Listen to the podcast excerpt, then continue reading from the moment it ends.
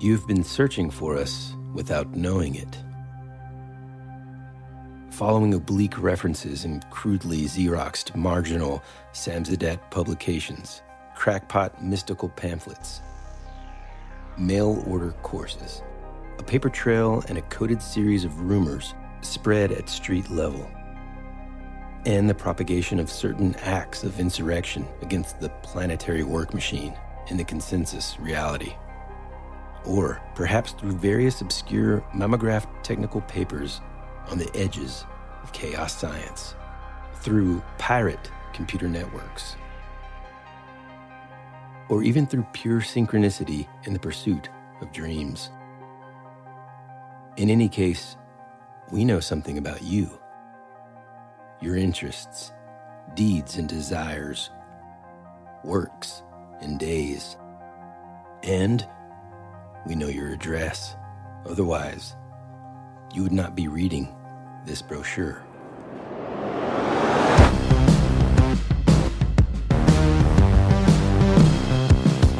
And it was anybody at about us to pass us like 30 seconds ago. From this to the UFOs. Hey, all you Discordians and Synchro Shamans. Welcome back to your favorite podcast, That Would Be Rad, the podcast that majors in 80s and 90s nostalgia, comic culture, all things paranormal, and minors in retro video games, tabletop RPGs, pre internet mysteries, and raising our kids to be half as cool as we were back in the 80s. I'm your host, Tyler Bentz, and this is your other host. Woody Brown. Took a little pause there. Well, I don't think so. I mean, is there a lot of like, uh, what is that called? Um, Like dead air. no, like, you mean you took a little pause? No, you took, well, I had to Here we go. like swallow, like mid. hmm It happens every time in that exact spot, which is the best. Uh, no, I, but I didn't take a pause. I think there might be some latency. Ooh. I mean, Hey, can you tell us what latency is? Uh, yeah, sure. It's a delay in audio. No. Hey, man. Hey, listeners, how we doing? Happy May Day. Here, you want to hit that again? I mean, No. I'm just going to cut out all the shit that was just going on when he like took a long pause. And then it's just like, Happy May Day, brother. okay, perfect, perfect. And that's when you would, of course, respond. I mean, like, this is going back. I thought this you were like, no. What is it, the first episode we've ever done before? I got to tell you how to speak. God no, because man, how like just tense we were. Oh, man. So, Oh, it's hard to listen to. No, no, no. I thought you were gonna take it again, like how about this, from man? Happy May No more thinking. Okay. just respond. Okay, okay. Hey, man. Hey, sorry. Hey, brother. Happy May Day, brother. The other one, I'll use my other one. Just respond to the. You just said brother twice. brother, brother. Hey, brother. Happy May Day, brother. You sound like a friend of Just ours. go ahead, man. Just pretend like I said it. All you got to do is respond. I've already got a good one know, in but- there. Okay. And I know, but just say it. Just say it. Hey, Just say it. Hey, man. Happy May Day. Yeah, man, I'm excited. Mayday's. re- I can't do it. Okay, okay. Happy May Day, man. Hey, happy May Day. Now, Excited to be here. for uh, for those of you that are new to the show, they might not know what May Day is or why we even talk about it. I'd like to take a second, real quick, to say, hey, there's something that you should probably go back and listen to. And for our seasoned vets that are listeners that show up every week after week, they you might need a little touch. Uh, what's it called? Um, a refresher. Refresher. There you go. Go back and listen to season one, episode 35, The Mayday Mystery.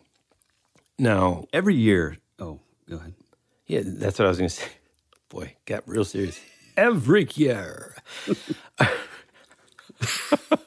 He's so excited. I was just reading your mind. Every I was good. year. I was coming in strong. hmm For the benefit of kind of, well, wetting everybody's whistle, can you can you briefly explain to folks and remind them what the Mayday mystery kind of is? Just a little, you know, nugget of synopsis so that we can kind of uh, get them excited to go hear that previous episode. Every year since at least 1981, a strange cryptic ad can be found inside the pages of the Daily Wildcat, the University of Arizona student newspaper. Hmm.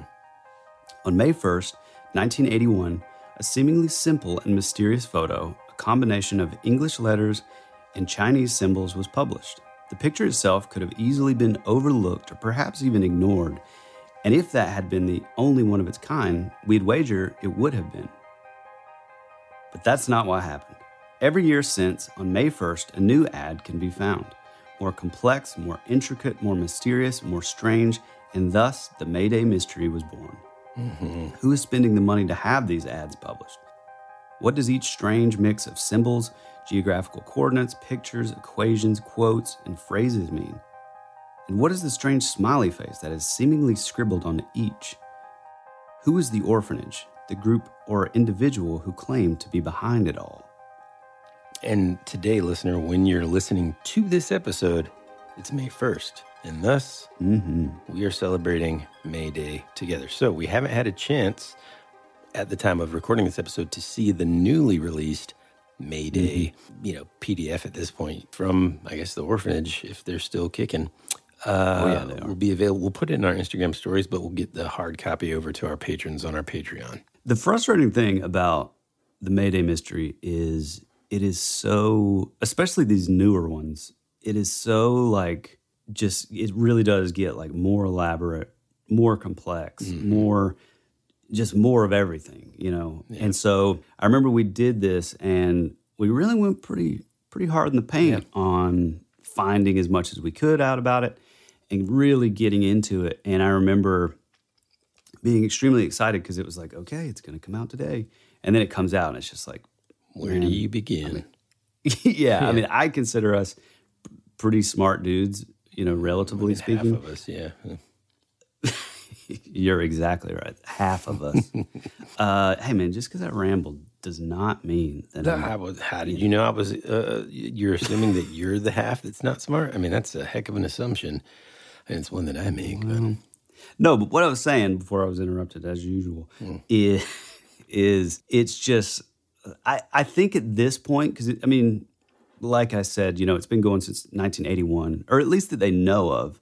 It actually could have gone further back, and I think in our episode we actually did discover that maybe 1979 there was some hmm. Hmm. something. I can't remember, but all that to say, I think now it's gone for so long that it's starting to incorporate like callbacks to previous, mm-hmm, mm-hmm. re- you know, Clues and releases or whatever. yeah. clues. Yeah, yeah, yeah. and I'm glad that you And it brought gets up really that deep. point because that's actually not what our episode's about today.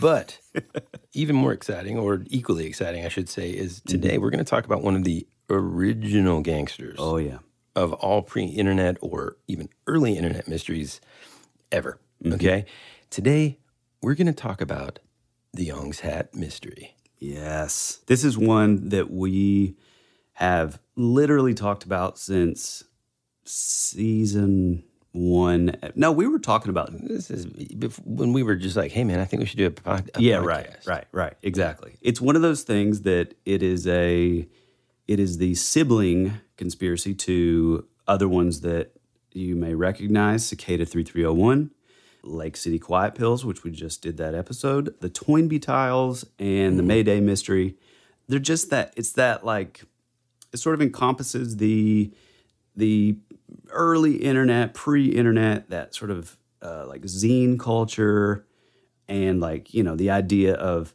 these sort of super genius folks, you know, standing in a Kinko's printing out you know tons of Xerox copies so they can Yeah. plaster them all over their their city or whatever. Mm-hmm. It's just don't all that about stuff gra- we love, that analog kind of kind of stuff we love. Yeah, like the old school grassroots. I mean, don't Mm-hmm. you can't forget about Grasshopper four five four five.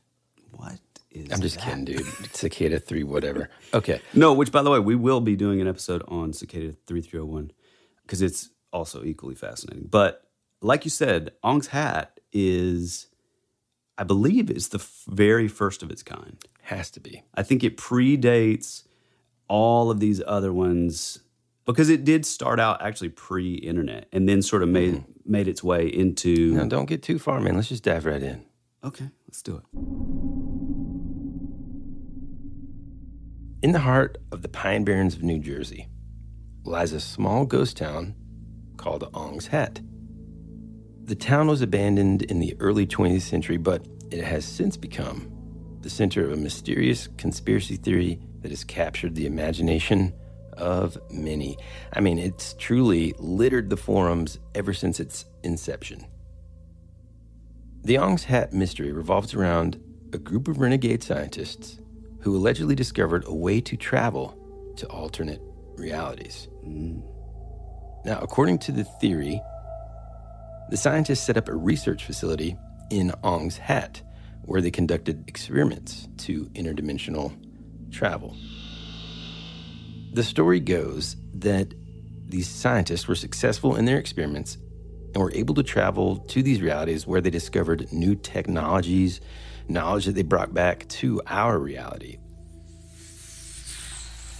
However, the government allegedly became aware of this research and shut it down, forcing the scientists to go into hiding. Now, that is the very, very broad scope. But I want to give a little background, if that's okay, Tyler, because I think like there's some context here that is going to kind of paint a little bit better of a picture of the time period, some more details about the scientists themselves. You know, it's going to explain a lot about who these folks were. Uh, and it's going to sound funny at first. See, folks, I we can I I've got an admission here. We this is not our first attempt at this episode. we previously recorded a bunch of stuff Yeah. the thing is initially whenever i just like most of these things whenever i agree to kind of like yeah okay let's do this i always kind of uh naively sort of don't have a great grasp on how much detail or how like deep they go and this one is so much deeper than i initially imagined and tyler i think you can admit it mm-hmm. far more detailed than than you knew about too right Oh, dude, 100%. I, I didn't know half of this stuff. And so when I start out with this first piece of information, Tyler's immediately going to think, here we go again, because we literally spent like, and we're going to have that detailed version Yeah. Kind of as an expansion over on our Patreon. Yeah. And that episode is going to be called Getting Granular with Woody. oh my gosh.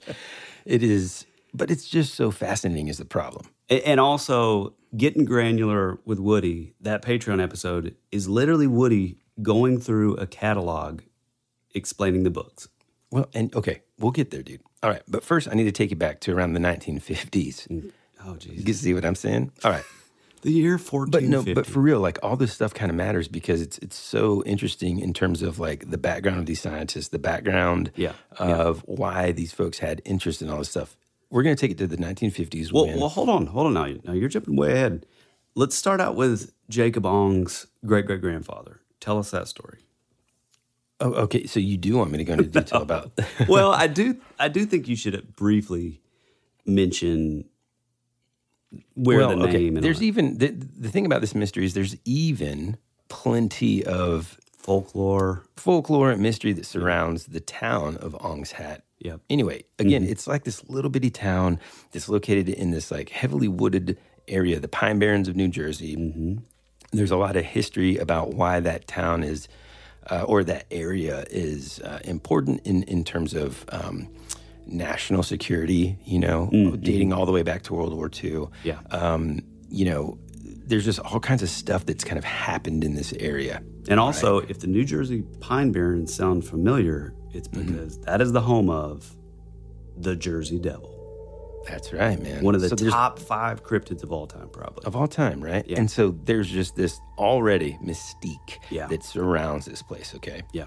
But around the 1950s, this group of white jazz musicians and poets mm-hmm. who were formerly members of the Newark founded Moorish Science Temple founded this thing called the Moorish Orthodox Church of America. The members of this small sort of sect traveled the world and, and learned a bunch of like philosophies and spiritual practices from all different masters of the Eastern world. One of these guys is a guy named Wally Fard.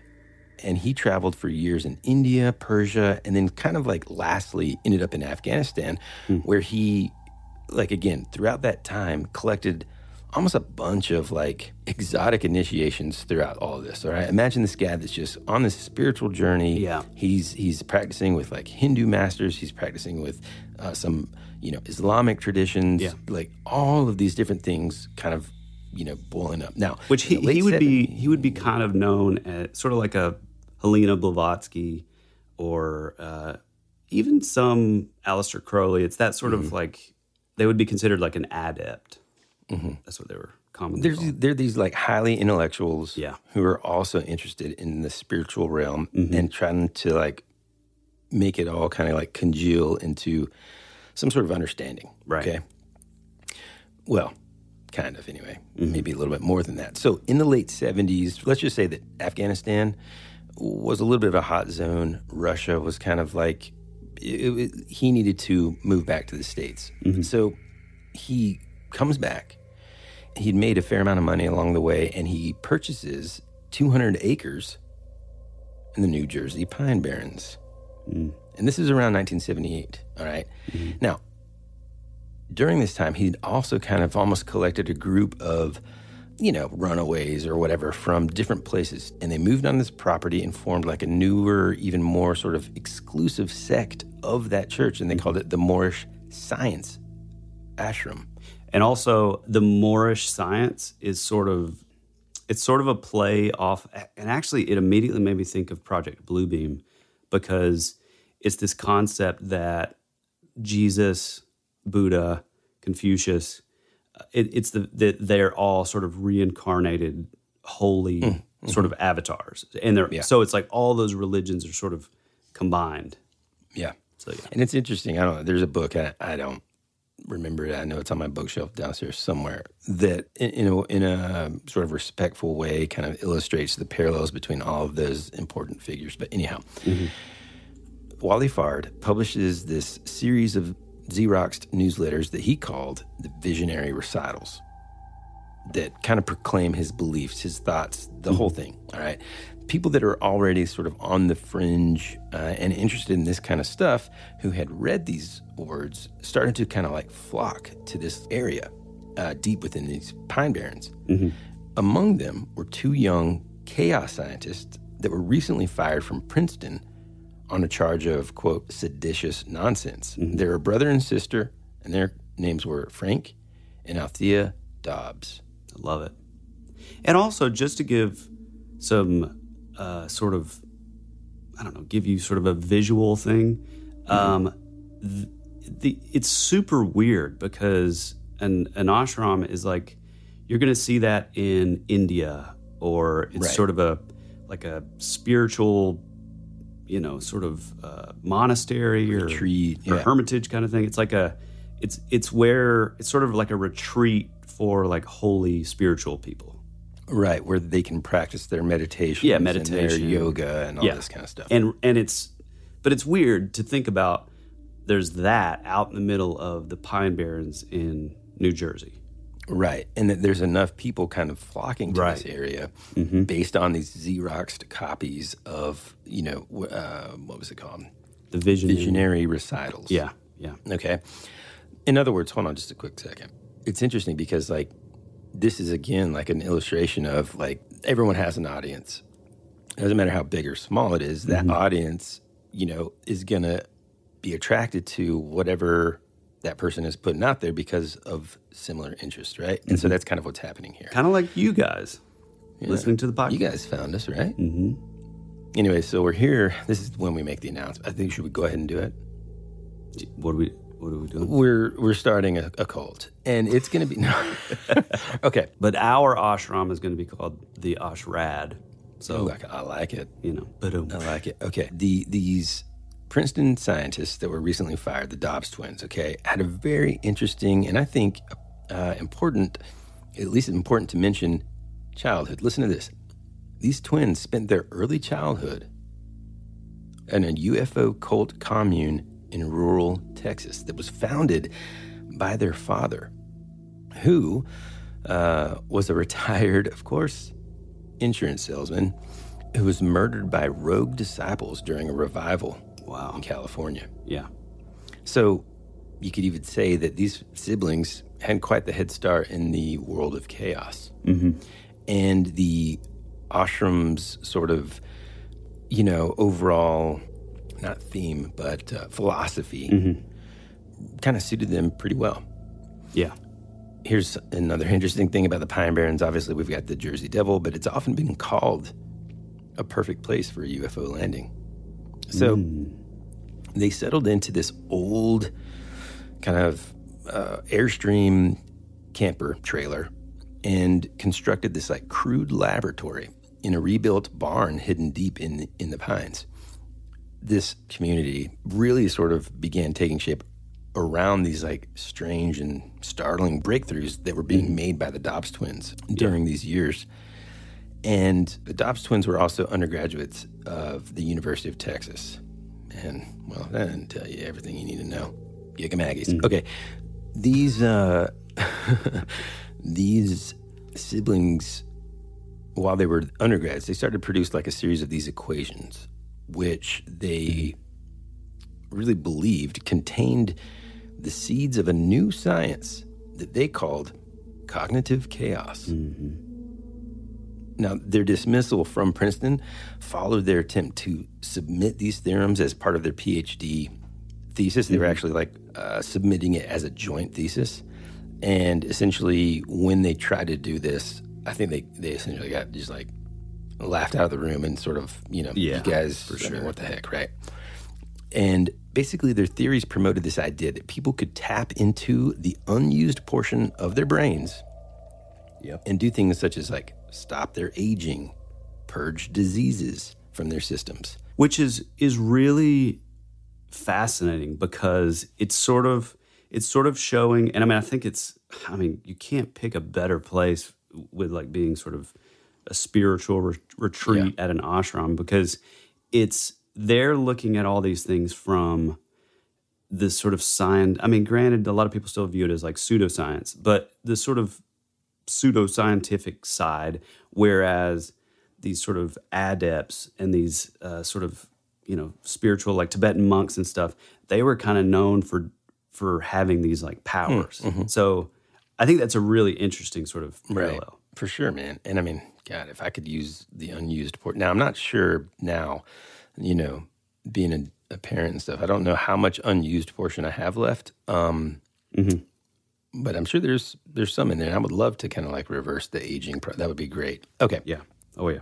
at the ashram with this research that they were continuing now that you know they've set up their own lab they're not at princeton anymore they don't have the constraints that you know they were given there they can basically do anything right they founded this thing called the institute of chaos studies Which my God, that sounds amazing. right the advancements actually took place even faster than the researchers themselves had anticipated.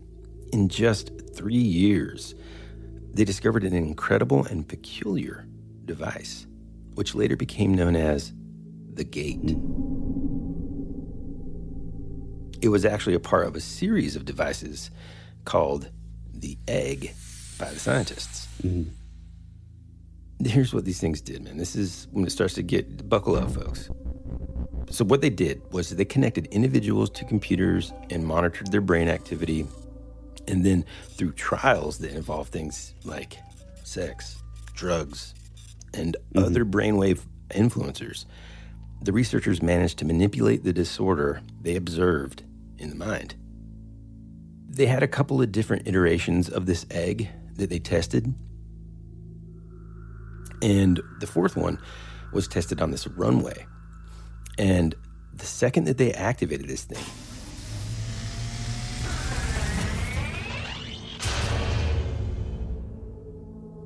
both the subject to the guy in it and the device vanished. Hmm. Only to reappear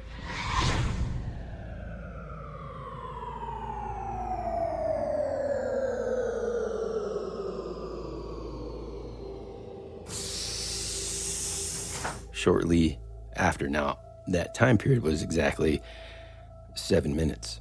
Which is the number of completion in the Bible. This, of course, provoked a moment of fear and panic. I mean, can you just imagine, man? I mean, I think it's easier for us to all imagine now Yeah. because we've seen movies like Ant Man or Endgame or whatever, where they're like Mm-hmm. Inner you know, space. Yeah, yeah, they're inner space, which is a great movie. that's a way. great Un- movie. Underrated. Yeah, yeah. I'm a big Martin Short fan. Mm-hmm. Okay, so they're just panicking. They're like, "What in the world?" You know, blah blah blah. Mm-hmm. For about seven minutes, the entire ICS lost its collective cool. You know, Mm-hmm. people were just like, "Oh my god, oh my god." At that point, though, the egg reappeared with its passenger intact and beaming. Mm. The young man stated that he had journeyed to a dimension adjacent to ours, and thus the gateway had been opened. Now, interestingly enough, timing wise, there was a chemical spill from Fort Dix, which caused nuclear material, and from what I've read, weapons grade plutonium actually, Yeah. to leak into the area. And so the ISS, I mean ICS members, were forced to abandon their Pine Barren base. We'll talk about the timing of that in just a second, but instead of attempting to flee to another physical location, you know, close by or anything like that, instead they chose to embark on an interdimensional journey. Using this harnessed power of the gate to transport themselves and their belongings to a parallel dimension where they could continue to dwell in Ong's Hat. But here's what's important, but devoid of any human presence. You see, when that young man came back, he said that, yeah, he had journeyed to this other dimension. Mm-hmm. It was almost exact, except that there were no other humans. It was as if humans had never existed. Yeah. It's amazing. So they decided to kind of gather up all their stuff. Hey, we're taking everything and we're just going to, you know, one by one, just transport the lab, transport the people. We'll live there. Yeah. We know we can kind of come back and forth and we'll just continue to like build stuff up there. If something goes wrong, well, we'll come back and, you know, if we need supplies. Yeah. And that's kind of basically, as the legend goes, what they decided to do. I mean, that is the coolest part. I mean, the fact that like the idea that they were going back and forth between dimensions or you know whatever realities. yeah reality yeah uh th- like they're like sort of piece by piece like bringing parts over and then going back mm. and mm-hmm. that's just such a i mean i do i do have to say like for this time period like this is a really innovative idea mm. you know Yeah, oh, this yeah, is not sure, something man. that you you would see in pop culture or Oh yeah, You know yeah, what I mean? No, no, no. Yeah. So here's kind of how the legend sort of stops. Legend has it that all these experiments again had sparked this attention by the government and even led to potentially a brutal and gruesome confrontation. Rumor has it that when the government became when the US government became aware of these experiments, mm-hmm. they ended up launching a raid on the compound, mm. which resulted in the deaths of you know several members. I think they actually said seven uh, of the group. Other people have suggested that the fatal attack was carried out by Delta Force itself. I mean, I don't know if Chuck Norris was God, leading you the it from me. I was right about to say that. or what. I mean, immediately, anytime I see the word Delta. Force, it's just like I see Chuck Norris. Yeah. You know, Yep. when you're so bad at it, you don't even have to wear camouflage. You just wear jeans and cut off shirt. Yeah, I mean, come on. Yeah, I mean, w- when I hear the term Delta Force, you know, usually people immediately sort of see the word. I immediately just see Chuck, just Chuck Norris. Exactly. Yeah. Man, do you remember like all those Chuck Norris jokes, man, from like way back? They the were day? pretty Those funny. were gold. Yeah, they really were. Pre- pretty funny. Yeah, yeah. I mean, speaking of Russians, like, what are you like? uh You a commie, bro? I'm not a commie Uh, or Okay, a listen Um, others believed, speaking of the Ruskies, Mm-hmm. that the Russian or even potentially Danish military was behind the violence. So Hmm. there's rumor that other governments potentially found, caught wind of this technology. And if you think about it, boy, what a way to! I mean, think about it this way. I just thought of this. I mean, you know, whatever. I don't want to. I don't want to take too much time on the on the show, like bragging about Here we go. you know being being smart or anything, but imagine if you were going to use this technology in a like strategic military way Mm-hmm. you could go to this other reality transport all kinds of weaponry and bring like an egg. Now, again, I don't know how it all works, but I'm just saying, bring an egg with you to the equivalent of whatever your target is. Then you just appear, leave the, you know, freaking, you know, bomb or whatever, mm-hmm. disappear into the other reality, travel safely. You know what I'm saying? Mm-hmm. Incredible Oh yeah. here's something that's interesting, okay?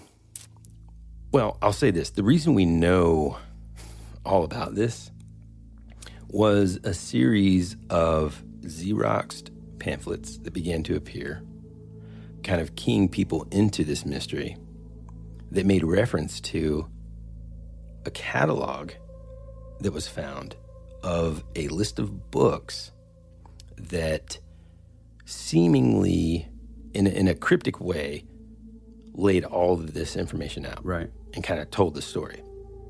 The idea is that within these findable books, mm-hmm. pieces of nonfiction and even fiction, and some like hard to find manuscripts and, you know, drafts and all these things, this company had basically collected all these things to kind of show hey, when they're talking about this, see, this is what has happened. And, and, and they were using this literature to kind of spread the word, okay? Yep.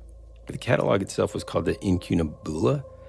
And again, it lists, like, hold on, let me, we're not going to go into each one, dude, I promise. We're saving that for the Patreon.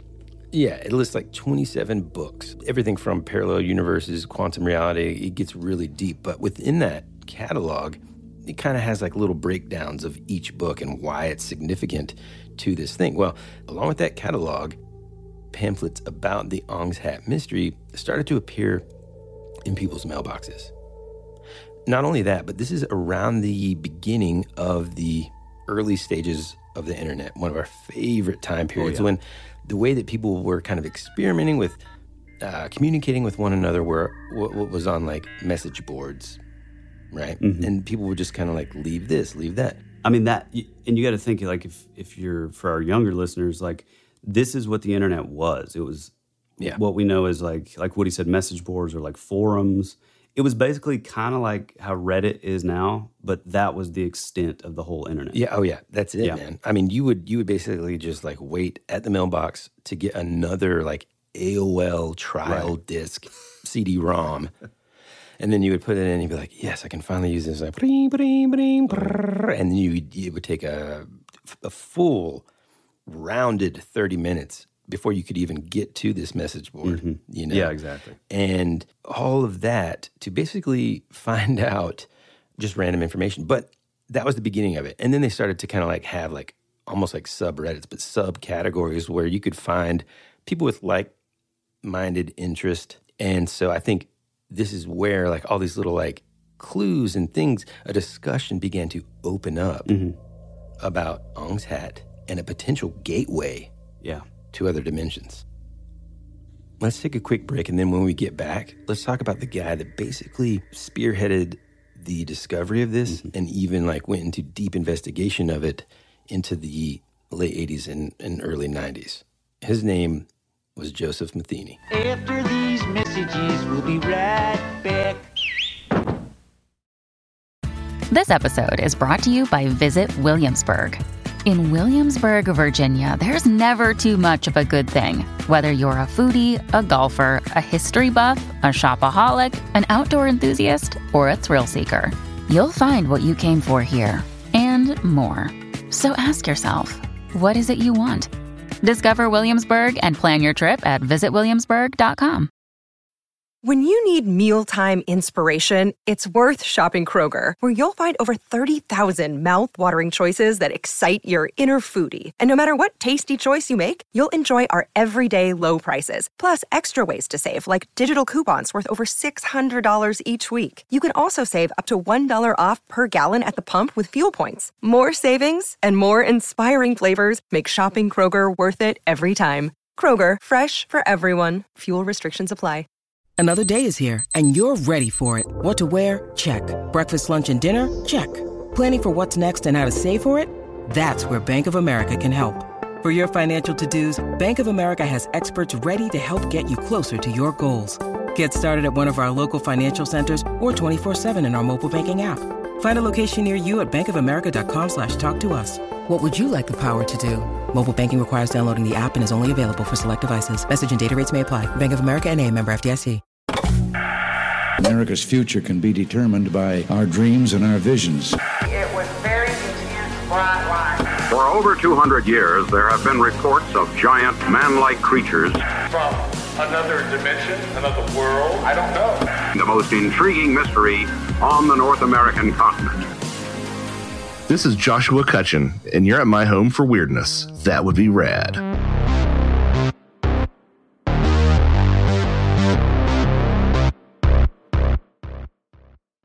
Hey, you know what's a weird aspect of this that, ki- kind of feels weird to me is the fact that the Manhattan Project, you know, where the sort of the historical sort of urban legend, if you will, even though we have mm-hmm. tons of documents now. The you know when the USS Eldridge, like they were trying to make it invisible, but it sort of shifted into another reality, and then when it reappeared, like some of the men like died because they were sort of fused into the walls and stuff. Mm, yeah, yeah. Um, the interesting thing is, I just looked into this, and this was done. At, this was created in 1943, and the head scientist was actually from Don't say. Princeton. So it's weird Uh-huh. that this same college would have kicked these two twins out. You know, when they were sort of on the same kind of track. You know, it's interesting too, man. Like Princeton is pretty close by to Ong's Hat, Mm-hmm. that area, and apparently, like Ong's Hat was kind of like a hangout location. Mm-hmm.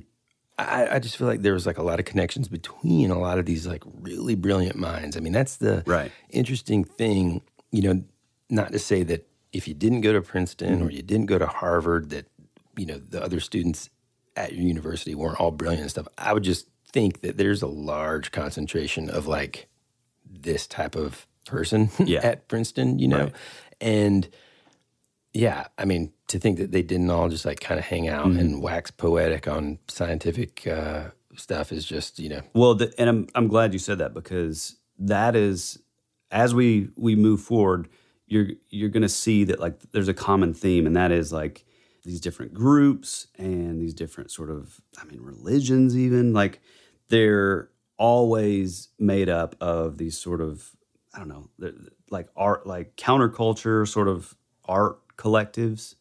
You know, it's like mm-hmm. these artists. You know, I mean, I think of like sort of like the Beat Generation. I mean, we're huge you know Ginsberg and Kerouac, and it's like those kind of people who just sort of like sit around like taking psychedelics and like benzos, and like you said, it's sort of waxing poetic about you know culture and society. But like with these people, and again, I go back to that interesting idea of like sort of a merge between your super, you know, super genius like scientific based or minded folks with your you know equally smart sort of spiritual kind of heavy folks. So it's a, it's a cool cool idea, you know. Oh yeah, for sure, man. And like on the Patreon, we'll kind of talk a little bit more in depth about the um, Institute of Chaos Science mm-hmm. because they actually part of what they did while they were also doing these experiments and stuff w- was develop a quote unquote curriculum mm. that they would practice, mm-hmm. kind of trying to enhance consciousness and really just it, it was heavy into the emotional and psychic activities and how to control them mm-hmm. and how to use them, you know, to their advantage and stuff. Well, the and another interesting thing is that I mean, it's funny because if they if these twins were kicked out, you know, and they had to go do their do their research and their you know um, scientific sort of explorations elsewhere outside of you know Princeton or whatever.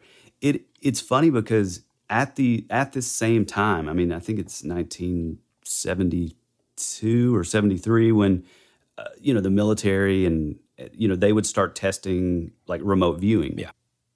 Like Russell Targ and like Hal Puthoff. These guys were like getting into that. And then by I think 1978, you know, you had things such as like Project Stargate and it was like a very well-known thing. So either either they were aware of these things or they were kind of like hitting those same kind of you know they were coming to the like the sort of similar conclusions in their research you know separately Yeah. I, I think that's pretty fascinating Yeah, for sure. I mean, they were definitely reading a lot of the same Yeah, sort of right. Mm-hmm. source material that led them in that direction for sure. It's kind of like if all your buddies just listen to the Rolling Stones, Right. But they're also musicians. A lot of them are going to kind of sound the same, Right. Sort of like So- booze and Yeah. and then like we weren't really like that cool. Not at all. You know. And then everybody like fun of us because we had skinny jeans and they wore skinny jeans, and it's like, oh, so you're, you know, but I'm, Yeah, you know what I mean? Because I don't like that guy because he's, you know, got a backpack, Yeah. you know, chain wallet, and I, I got, um, you, I got you heated up. I'm sorry about that. but I mean, God Almighty, man, these guys, and then and then and then like, like they, they, you know, Dude, what did I do to these guys? Okay, look, we need to stay on track Yeah, yeah. here. We we already got off track. Yes. Okay. Let's talk about Joseph Matheny. okay. All right. So Joseph Matheny, the reason why this guy is significant, well, there's various reasons. Hmm. But first off, he's basically the one that kind of introduced this mystery to the world. Mm-hmm. Well, like before we do, man, I gotta, I gotta kind of Don't give it away.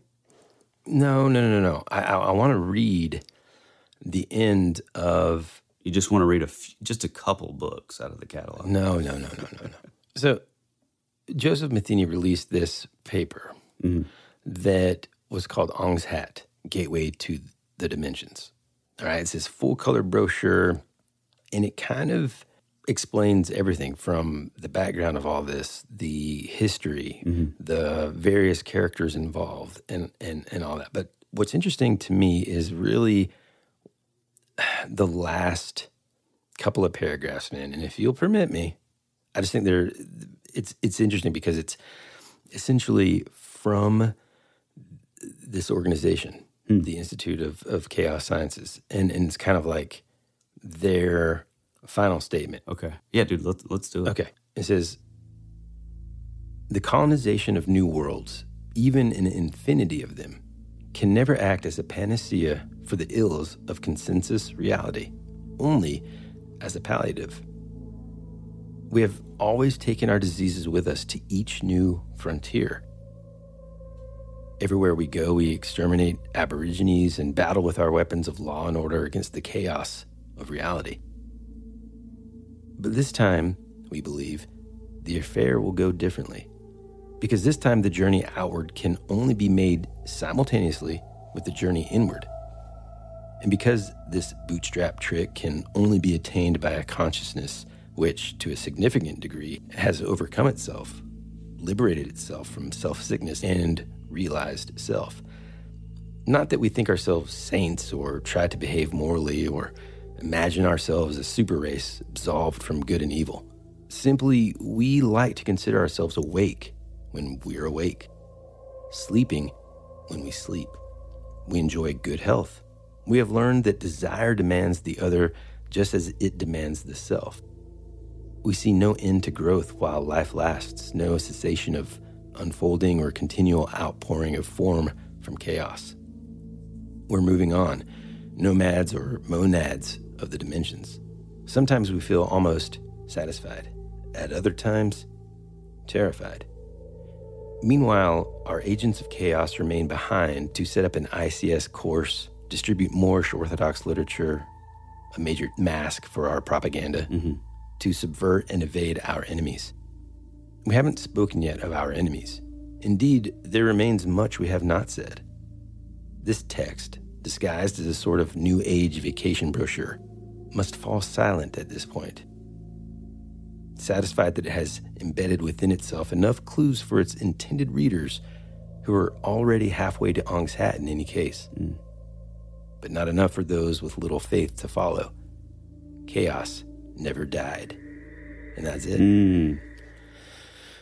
So, uh, Joseph Matheny, okay, he's the guy that kind of like brought all this to light and began to, people started seeing this mystery kind of pop up. Oh, there's a gateway to another dimension. You know, it's like little pieces mm-hmm. of information kind of scattered scattered across various media platforms. Mm-hmm. You know, you've got the hand hand Xerox Yeah. you know, crude photocopy pamphlets that were being mailed out. Yeah.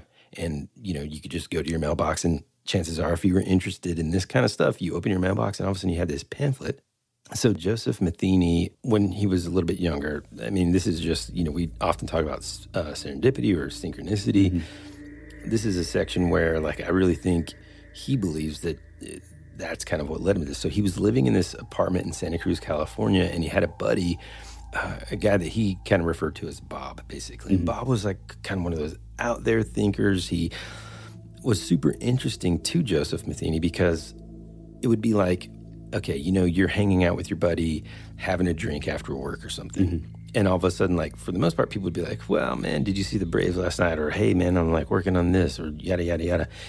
Bob would be the guy that was like talking about, you know, metaphysics and mm-hmm. quantum Entanglement. reality, entanglements, and all this kind of thing. And in fact, at the time, he didn't really know it, but Bob later kind of talked about how he was a part of this project that created this thing called the Metaphase typewriter. Right. So the Metaphase typewriter, I'm not going to get as deep as I did for the Patreon on this, but it's a quantum uncertain text generator open for, well, that's even too scientific. Well, no, no, no. Look, can I take this? Yes. So uh, the Metaphase typewriter is sort of this continuation of, you know, we keep talking about like chaos, you know, like the Institute of Chaos. So basically, the chaos theory, when it's applied to, you know, things like physics and and things like that, it's it's basically sort of it's kind of known as like the science of surprises. And so it takes these things that are sort of unpredictable, nonlinear, unexpected, and you know, kind of it focuses on things that are sort of impossible to predict, like you know, turbulence, the weather, the stock market, brain states, yada yada yada.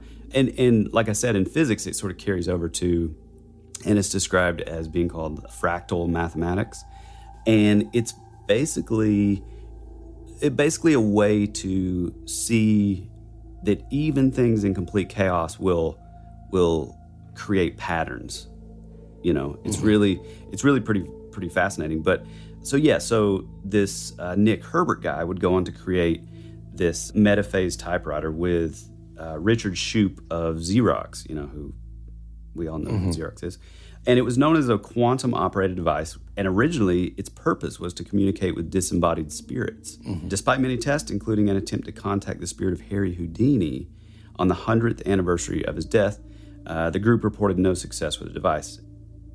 So basically, it was this idea of, I guess, each key would sort of be like a random list of like words or I can't remember exactly what it. it do you do you know? It gets pre- it gets pretty Yeah, it gets- um, it gets pretty in depth here. I mean, they they would use like a Geiger counter Mm-hmm. to measure the you know, and, and then they would kind of like document the intervals between the Geiger uh, Geiger counter Mm-hmm. clicks, and uh, it gets a little it gets a little yeah, out yeah. there. But right. but it, it it it was just a continuation of other things like like automatic writing, uh, like yeah, using newer technology. yeah, it just continued on. relative concept. And what's interesting is, I mean, I, I'm not driving away from the dock yet, but but uh, no, no, no. This is important though. This is the same kind of continuation, and now we have things like the Randonautica app, and we'll get into this in a little while. But it's it's ways, basically, it's ways that you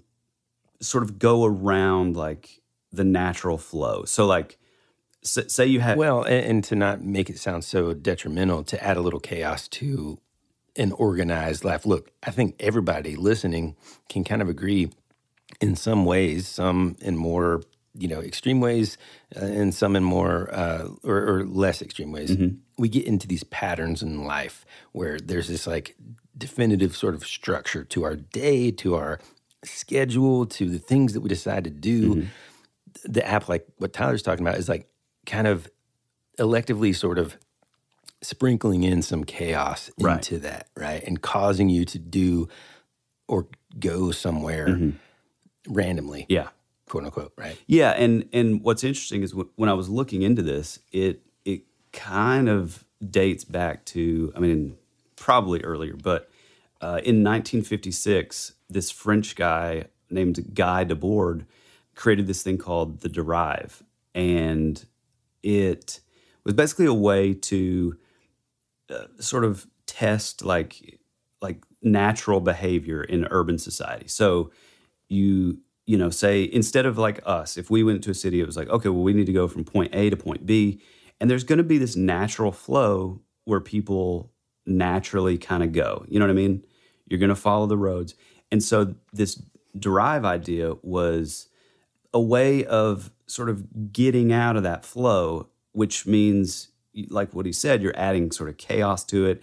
And, you know, like we said before, this this was birthed out of this, this sort of artist collective Mm. called the Letterist International. And it was just a way of, you know, synchronistically sort of breaking the norm of of where the flow, natural flow would be. And and by doing that, then you start, you know, like I said, with uh, the Randonautica app, which we're going to get into fully on an episode later, but it's a way of doing that and then also being really aware of these synchronicities that you you sort of encounter on your way. You know what I mean? Mm-hmm, hmm And I think too, like for some people, uh, uh, just a very quick example of how it's interesting because people are so different. Like some people, and again, this. I hope this doesn't come off as like a judgmental statement. Mhm. I think when you use words like chaos, it implies it sounds bad. Like, yeah, it implies Right. like something bad or like. And so whenever I'm talking about it in terms of uh, one person this and one person that, it sounds judgmental. Right, right. But I don't mean it to. So I, I'll give you a, personal example. There are folks that kind of thrive with chaos. Mm-hmm. Yep. And there's others that don't. I Don't. thrive with structure. I, I do too. Actually. I like I have almost no desire to add and sprinkle in. Like I don't like it's going to take it to this place. Already pissed, Mhm. right? Yeah. Like I want to plan ahead. I want to get there, enjoy the experience, Right. Right. That I've planned. Yeah. One, even just like even a more basic example, I'm the guy that takes the interstate down to the vacation spot in Florida. My Mm-hmm. brother-in-law, who definitely thrives in chaos, and again, not judgmental. I just mean like, you know, three dogs, kids running around, every, like, uh, no, no, no, not me. He doesn't. He takes like the back roads, right? Right. And and I'm, you know, sometimes I do to kind of walk back my statement a little bit. Sometimes I do kind of envy that. Like, man, I wish I was like easygoing enough to kind of like want to take a slower route and at some point have a 20 mile an hour speed limit because I'm, you know, driving through a teeny town. Mm-hmm. Instead, I'm just like, let me get down that interstate, man, Yeah. Yeah. and get to the place and then enjoy my Like I said, So anyway, it's that point A to point B. Exactly. You know, I don't really necessarily want to start adding C, D, E, F, G, H. I you know, I just want A to B. That's it. Yeah, yeah. Okay. Uh, well, and before we move on, a lot of this also, I'm sure these folks were into, you know, there's this concept of like called chaos magic also. And, Mm-hmm. you know, you start getting into, you know, Aleister Crowley, Kenneth Grant, and even like into like H.P. Lovecraft. There's a lot of this sort of idea. Uh, I think probably most notably in the modern age is uh, one of my favorite writers, Grant Morrison, who wrote a book called The Invisibles for DC or Vertigo technically, but he he described even this so he was a you know like a, he practiced chaos magic. And so he was really big into like sigils. And sigils are you know there's a lot of different ways to do it. And it's kind of it is kind of sort of chaotic. So it's like you you get rid of the vowels in your name.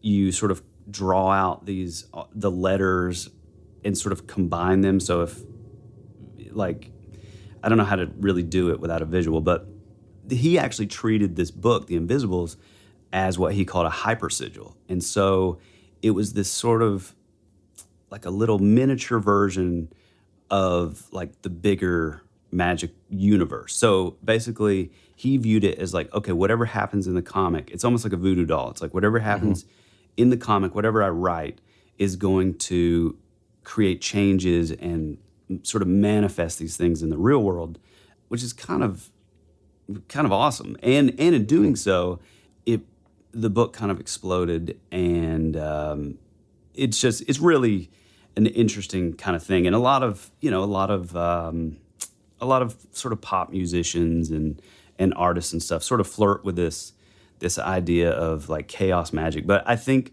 I, like we were saying before, with with these twins and then having a lab in an ashram, it's chaos magic is sort of the spiritual version of chaos theory, which is sort of living in like physics and science. Yeah, and nature and stuff. Yeah. yeah. And it's, interesting as you were saying that. Like I started thinking, like there is actually a place that I enjoy, sort of the quote unquote chaotic nature of mm-hmm. things, and that's in like creation. yeah. Oh you yeah. know, like in, in terms of like music or art or you know, even even the podcast, for example. Yeah. You know, like I don't want to be reading from a script the whole time. I want the chaos to ensue. But well, you you well know, as as we could see from the first time that we tried to record this episode, sometimes that doesn't, you know, go as as, as we want it to. Mm-hmm. But let's get back to Joseph Matheny. Well, real quick though, it's funny you say that because you and I actually have two completely different views of like preparation for this show. And I mean, I mean, we're mm-hmm. kind of looking behind the curtain a little, but it's funny because with Woody, it's like planning, and and that's when he thrives. like you know, like I have like an outline of the the things Yeah. that I want to make sure that we make a point of. Me, on the other hand, I mean, I'll still do a ton of research. It- you know, if it's if it's Well. no, I will do a ton of research. I think I think what we've uncovered here is Woody does a ton of work, and Tyler shows that. That is not true.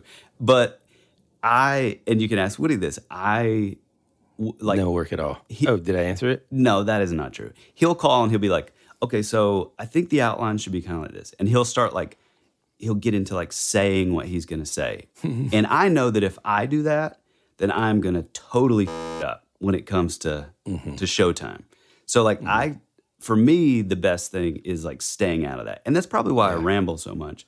Well, and also like not to bring it back to the musical thing, but I think that we also approach um even just like in a way like Yeah.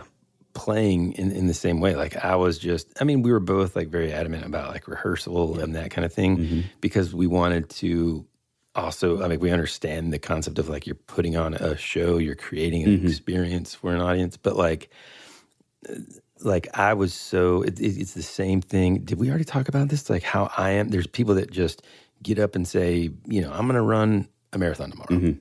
and then there's folks like myself who are like, uh, you know, no, no, no, I'm following a training plan. Right. It's already mapped out for me, so I don't have to like use that piece of my already busy brain, and like it's already planned. Mm-hmm. Yeah. You know what I'm saying? Right. And so like I kind of approached in a way the rehearsal part of like music that way. Whereas like you could just like pick up the guitar and you can like noodle through if you wanted to, and then you know you'd be good to go. Mm-hmm. Yeah. Me like that's like that sounds like my worst nightmare. Like someone's just like, all right, man, hey man, let's get together. Hey man, let's get together and jam. Well, it's it is funny. I'm like, you. oh, I don't want to do. well, I mean, I kind unless it's like our own band, I kind of hate that. Yeah, too. yeah, yeah. But I mean, I am, and it's funny because I think it's almost like a subconscious sort of part of my brain that Mm-hmm. that clicks on when that happens because I am like you, especially when we're we're together writing lyrics and stuff. It's very sort of like by the I mean not by the book. I don't know if that's the right way. It's very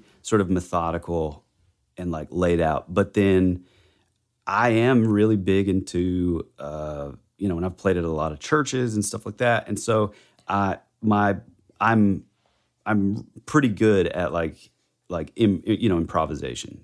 Like mm-hmm. my mm-hmm. it's like a portion of my brain clicks on and I'm I just get into this sort of flow state, which is pretty mm-hmm. amazing. And and we would also do that whenever it was Yeah. we're playing live. I think I think you're you're discounting yourself in that a little bit too because Yeah, yeah. I, I- I, think mean, for you it takes I- a longer time to get there. Well, and it just depends on like the setting. Like my mind is open and I'm sort of like available to that kind Mm-hmm. of thing when uh, under certain circumstances. And there's other times where it's like I don't want to do that. That's not how I operate. Well, I you just know? think of Mississippi that show. Mississippi, dude. Also Baton Rouge. Mm-hmm. Yeah. When we showed up and the guy was like, "All right, man. So here's how we're gonna do it. Usually, we have because we're like, okay, who's the opening act? And they're like, huh? No, no, no. What we do is we have you have two one hour sets, and we're like, huh? And so we just divided up the set list, and then you know, oh god, it's just I thought it was awesome. It was awesome. Boy, it took a couple drink tickets to make it awesome. Okay, Yeah, yeah. Look, dude, we got to get back on track here about how he kind of discovered this. So going back to Joseph Matheny, he had this buddy Bob, who, as we know, helped with the development allegedly helped mm-hmm. with the development of the Metaphase typewriter. Mm-hmm. Okay, Joseph Matheny's hanging out over at Bob's place, and Bob says, "Hey man, you ever seen these?" And he kind of like shows Joseph Matheny this like I don't know, like a these Xerox papers that are just like you know stapled together or whatever from his bag. He's like, Yeah. huh? Matheny kind of picks these up and takes a look at them, and he's like, uh, "No, I've never seen them." And he says that at first glance, it just kind of looked like a science catalog. And as he's kind of like looking through these, he's he actually like is like, dude, I've got actually a lot of these books that this thing lists. And ultimately, like they hung out for a while before uh, Bob left. Matheny was like, "Hey man, do you mind if I hold on to this for a little bit?" And Bob was like, "No, man, it seems like it's right up your alley anyway. Whatever." And then, you know that was that. Joseph Matheny says he didn't really even think about it much over the next couple of days, but a few days later, he kind of decided to kind of take a deeper look. And that's when he discovered that there's this strange thing. And we've got a picture of the cover of this catalog that he references all throughout this mystery and kind of what kicked it off and kind of made him aware of the Ong's Hat potential gateway to another dimension. Hmm. And this company is called like Incanabula. Yep. Incunabula. Incunabula. Boy, that word And never gets easy. Incunabula. Yeah, it's a strange, strange thing, but it's just it says on this first thing, and it just says that this catalog. I'm sorry, Incunabula, a catalog of rare books, manuscripts, and curiosa, uh, conspiracy theory, frontier science, and alternative worlds. Emery Cranston. Yeah. And like I said before, there is a 27 book list. And within that list, that we're going to go again in deeper detail about over on the Patreon, there's some really, really interesting stuff. Mm-hmm. That's essentially how Joseph Matheny got involved in all of this. Like Tyler kind of mentioned, I think at some point, this Nick Herbert character who was also the quantum typewriter, mm-hmm. you know, definitely on that project, had written a couple books. He was a physicist as well. Some of his books are actually listed. Yeah. And there's even like this full interview that Joseph Matheny kind of did where he asks Nick Herbert about all kinds of stuff, everything from, you know, background to alternate dimensions that, that this book written by Herbert And Herbert was like a badass physicist, and Mm-hmm. I think he was like one of the founders of like a lot of this stuff. Like, you know what I mean? And so he, and also he would have been. I think it's important to say that he he was born in like the 30s, so he would have been older. Like an so, uh, Matheny would have really looked up to this guy. Yeah, You know. for sure. Like he was a he was a big name. Yeah.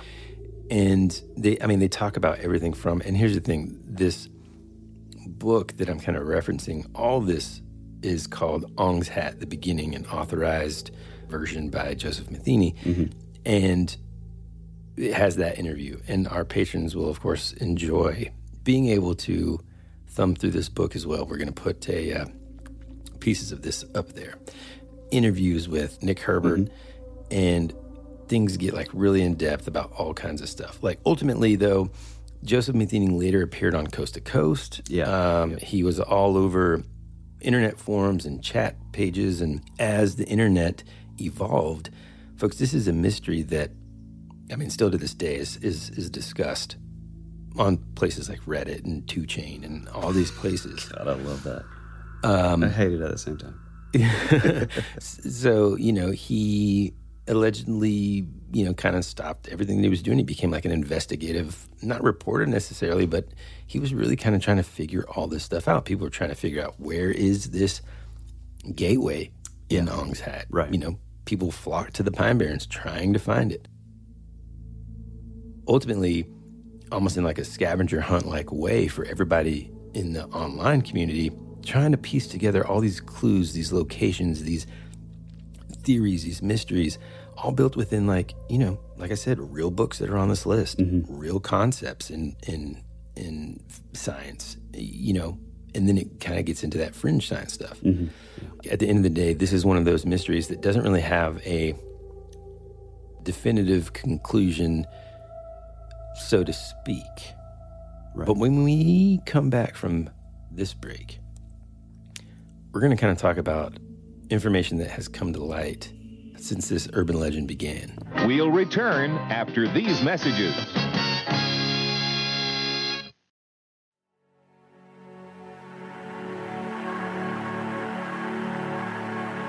It's a pretty cool place if you're a Martian. Or a vampire. Or a vampire. You think you really know what's happening around here, don't you? We're fighters for truth, justice, and the American way. Hey, this is Woody. And this is Tyler. And you're listening to That Would Be Rad. And now back to our show.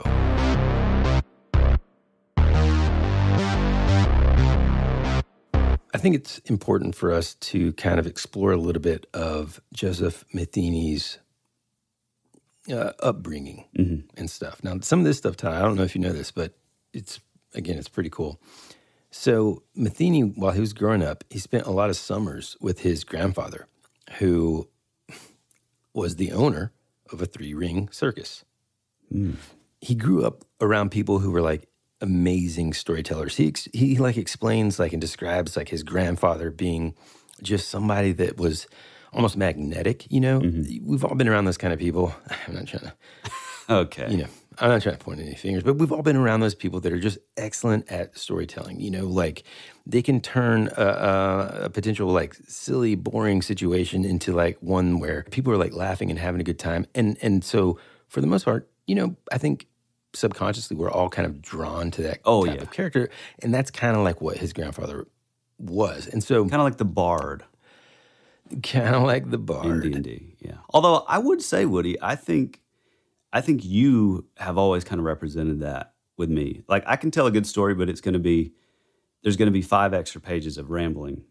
Tons of ums. Yeah, that could have just been taken out. Well, I appreciate that, man. Mhm, You're welcome, pal. he from a very young age was inspired by this he's inspired by the circus the performance of it all the the ability to uh, invoke emotion from the audience whether that's excitement or fear or you know disgust or laughter whatever it is Yeah. he was inspired by that. He was inspired by his grandfather just being great at just like you know telling a story and spinning yarns and, and like creating like a world for someone to live in within their own head.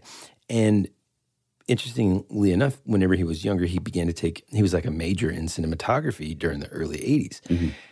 and this is another one of those situations where it's kind of hard for people to kind of remember myself included because we've all got the equipment for an excellent movie essentially Yeah.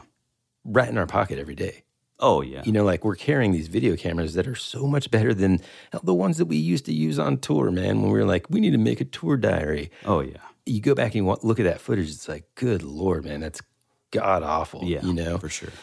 and now we just have that at the ready. Well, back then it, it wasn't like that, right? And so Joseph Matheny's desire to, you know, reach a broad audience with like storytelling and all this kind of stuff, when he started to realize that there was a potential global platform, Mm-hmm. such as the internet, a place where you could reach hundreds of thousands, if not millions of people and deliver a story to them a lot easier than you could, you know, because you got to think back then too. There was no such thing as like Instagram reels or Right.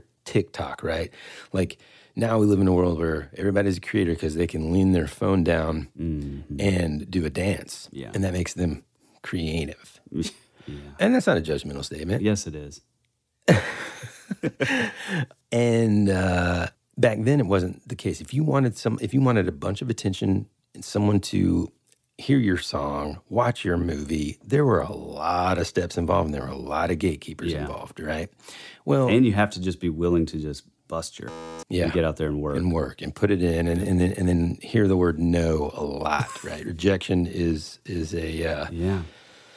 that comes with the entertainment. Well, as the home computing revolution began to kind of just kick off in the late 80s, he really thought, wow, this is interesting, right? Now I've got people who have access to stories and stuff. And this kind of ignited his imagination even more. And he got he started to plan a story that he would or that he could incorporate within this internet age. This guy is kind of like what Tyler and I have referred to before, which is like this generation that's, in my opinion, got a large advantage over a lot of generations because we have one foot in the analog age and one foot in the digital age. And if you can learn how to like utilize both, mm-hmm. Then, you know, kind of the world's your oyster, or in Ong's case, your hat. Da-dum. There it is. So he began to plan this story and had heard about this area of, of Ong's Hat before. You know, everything from, th- th- again, this is a town that has like a mysterious origin. Just around the name Mm-hmm. it is a situation where, uh, you know, it, it was kind of close to some serious historical events. There was a weapons grade plutonium leak there. Even in an interview uh, that I found, he kind of talks about how, like, the locals, you just pick any local, and there are just a bunch of like folklore and legends. Just with, we mentioned it earlier, the Jersey Devils from this area, right? Oh, yeah. And so, utilizing this area, he began to take bits and pieces of legend, lore, Mm-hmm. And pieces of reality, book titles, Mm-hmm. names, true concepts, real philosophy, real uh, pseudoscience, physics, quantum physics, all of these things, Yeah. and began to create what would become, allegedly, well, I'm, I know Tyler's going to come in later about this, but allegedly, maybe one of the very first augmented reality games in history. Yeah.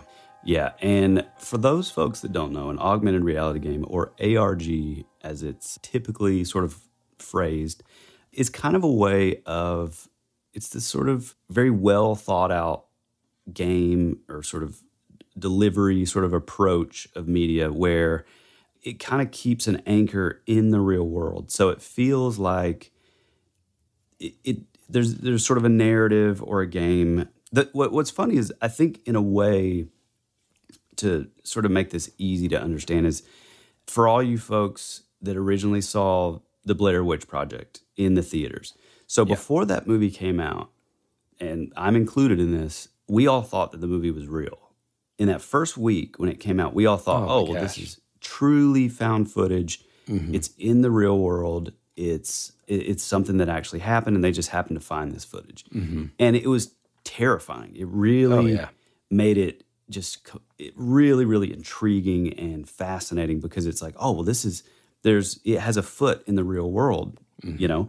And, And, they read, they almost like preemptively in their marketing technique planted little like clues here and there, missing posters Mm-hmm. that they would just plaster around towns. Um, you know, like fake news reporting about these people that were missing. So by the time, Mhm. you know, you're getting to think, you're like, this is a real found footage thing. yeah, right. You know, Right. Yeah.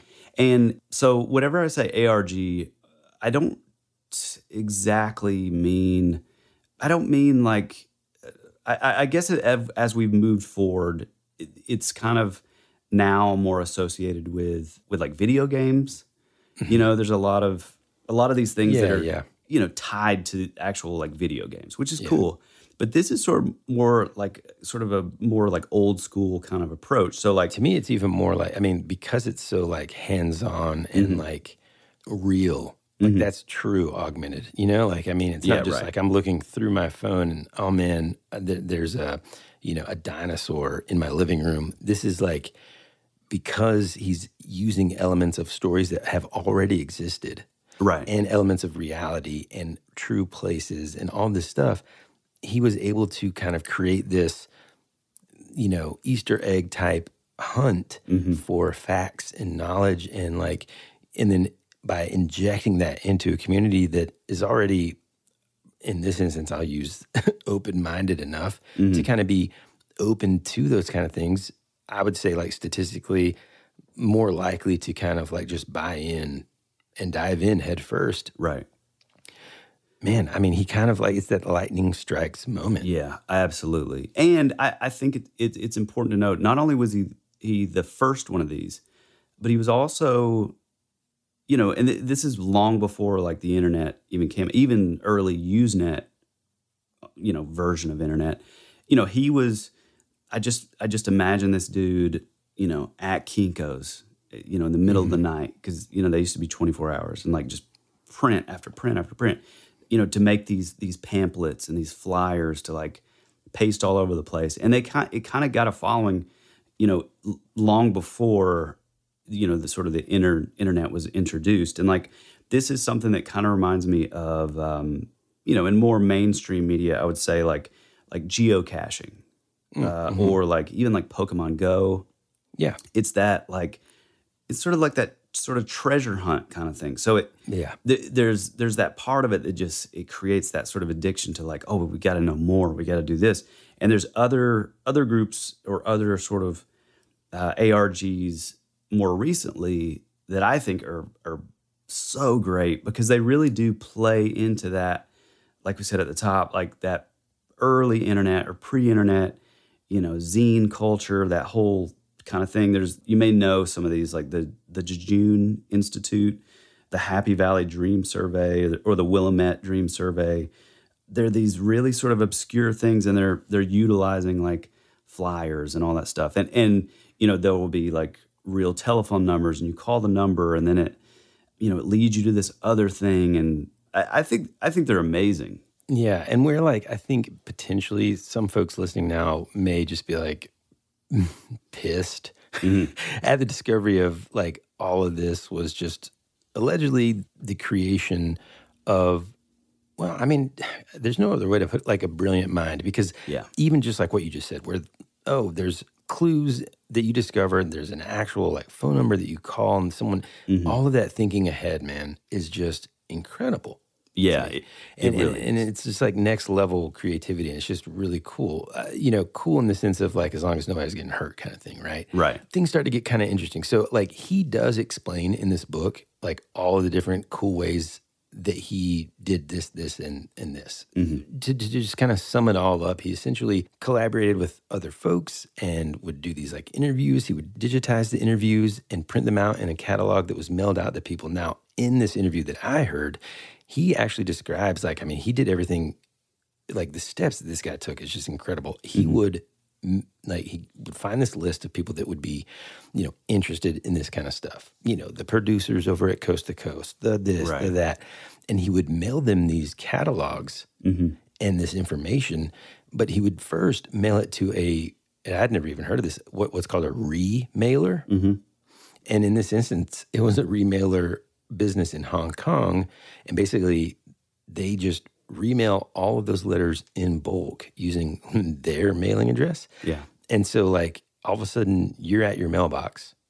You open it, you got this weird envelope from Hong Kong. You're like, what the heck? You open it up, and it's this strange pamphlet. Mm-hmm. And at the top of the show, that's what I was reading from. That's what's in that pamphlet. And, and like one of the last things that you would read is something that kind of sounds not threatening necessarily, but certainly kind of scary. And, you know, and I'll redo it here. It says, in any case, uh, we know something about you, your interests, Right. deeds, and desires, works, and days, and we know your address. Otherwise, you would not be reading this brochure.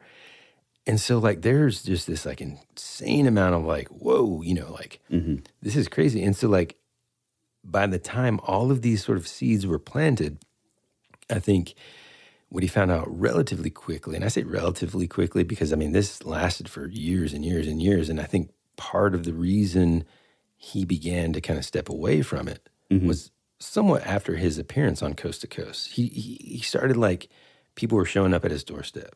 He noticed that on the forums, people were taking things to like another level. Like the, the, the forums became less pleasant. People started getting nasty, taking it too seriously. Rumors emerged that people were getting sick just by researching the story. Hmm. it just reminds me of like twitter i hate twitter so much Right, right. and it's just Well, like and we're gonna talk about we're gonna talk about that and just yeah yeah yeah Some somebody like uh, figured out his address mm-hmm. and came to they just were like outside of his window at his mm. home, and he had to escort this individual off the property at gunpoint, dude. Wow And at that point, he's like, you know, this is this is wild. So he made this like public statement. He released this book that basically explained it all and and showed that like, you know, hey, look, this was a, I don't even know if you want to call it a thought experiment. Mm-hmm. This was just fun, you know? Right. And he realizes, I've, I've heard this interview too, he takes full responsibility of, of you know, people getting mad about it mm-hmm. and, and all that. People would even on these forums claim that they like have intercepted his like emails or that he, they're going to make them public mm. and you know secrets that they believed he was holding on to and they would even call the, his like workplaces dude and say like listen you can't trust this guy. He's in you know like i mean just harassment. I mean well, seriously. and, and I think I think too, you know, it, it's kind of that thing that goes along with being the first at something. You know, Right. I think nowadays, if this came along, it would be not that it would be taken less serious, but I think I think the repercussions that he faced wouldn't be nearly as like intense or severe. People Yeah. showing up at your house and all that stuff because nobody knew at this point. And I'm still I'm still a little as far as it being true or, or completely fake. Mm-hmm. But you know, if we are regarding it as completely fake and just and I, I don't mean like fake. I mean if it's like a game, you know, this sort of uh, sort of folklore and sort of anthropology that he's created. You just imagine the, the, just how furious these people would be because they're thinking it's so serious and they're just like researching and just like every waking moment is like, how can I figure out more about you know these these like this chaos institute and like stuff like that and then you find out like oh it was just a game you know it kind of just Yeah. goes with it unfortunately Right, right. Yeah. One of the things, you know, I, that I think would potentially put it kind of like any doubts of whether or not he actually just created this or whatever. Something that he said was like, you know, look, in the original sort of CD-ROM, there was like a CD-ROM um, that he started sending out rather than like the paper publications, I guess. And within that, yeah, no kidding. Dude, Jeez, what I wouldn't had dude. Yeah. I mean, I don't have He- a, a place to play a CD-ROM. Yeah, that's true. Now, but I think I have like a I think I have an external drive Oh, somewhere, but God knows if it works, man. I have no Yeah. idea. Yeah. He's produced a CD-ROM with all the material used as the basis for the game, which he had documented called Secret Doc, explaining what it was in like the fine print, essentially. Mm-hmm. And you know, people kind of still ignored it. Now, again, this is from an interview. Who knows? You know, we can't find that. I don't have that CD-ROM. I can't verify Yeah. that. But you know, reading through the book and stuff, I would kind of let everybody else sort of decide. But, you know, here's what's all kind of, well, I'll say this something that you said earlier, and, and kind of getting back to that as we kind of begin to wrap this up, mm-hmm. is the power that this kind of has. You know, we live in a day and age where to be able to, I think, do something like the, the gatekeeper stuff is even easier mm-hmm. now. I mean, I'm sorry, like there's less of a gatekeeper in any of these platforms mm-hmm. that would prevent anybody from just like making up something that could be harmful mm-hmm. or just making something up and then everyone just latches onto it and then it's just like, Yeah, you right. know, you and I talked about this on the phone a couple of days ago and it's like, dude, even something stupid like a reality TV star mm-hmm. front page, like whatever, when when a publication comes back to like issue an apology or mm-hmm. retract their statement, that's not a one that's not a first page story. That's No. you know, buried deep within the pages. Yeah. Because there's a new front page story. Mm-hmm. You know what I mean? Yeah. And so like unfortunately that's sort of like the the the scary thing about it all mm-hmm. that you could create something like this it takes a life of its own which it sounds like he, that kind of happened with him he was just like man it just kind of took a life of its own it became so big and so difficult that like i couldn't steer it away from the Right. direction it was going really without trying to just you know I mean, it's kind of like Fight Club, really. Like yeah, when he, yeah. he started the um, Oh, you mean project mayhem Yeah, it's it's a lot like that where, you know, this thing was created and then, you know, more members joined and more allegiance to it, you know. Uh, yeah, it like surpasses the the the allegiance to the idea surpasses their their allegiance to the founder, the creator, yeah. right, right, and that's when it becomes like scary as heck. I think that happens. I mean, God, arguably, I think that happens all the time. Mm-hmm. You know, things kind of just like get away from. It. I think any sort of like big group organization that kind of that kind of stuff can happen sometimes. Yeah, yeah. You I mean, I, I think of you know, you think of of like QAnon, and I have mixed opinions on this because I do. Th- there is a validity to a lot of the things that that would happen that were sort of predicted. Um, but you know, because of that, like regardless whether you look at it as like a good thing, a bad thing, I think we all can agree that it was this thing that started small and then it just sort of took over. Now, again, I think I think there's a lot of good that came from it, especially you know now we know about a lot of the human trafficking and sex trafficking stuff. Uh, we know we know about a lot of that stuff because of QAnon. Now, again, this could be a total psyop and total BS.